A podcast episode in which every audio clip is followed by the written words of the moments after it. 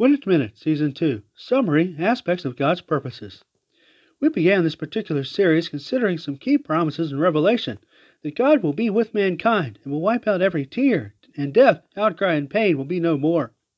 The scriptures are quite clear that rather than all persons having to go to heaven for peace, God Himself will be with mankind and largely through His firstborn Son will bring welcome blessings to humanity in the United States and abroad.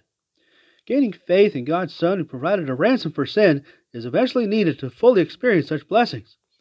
God's promise to Abraham and his offspring to inherit the land of promise was fulfilled by God's great power, proving the reliability of his purpose.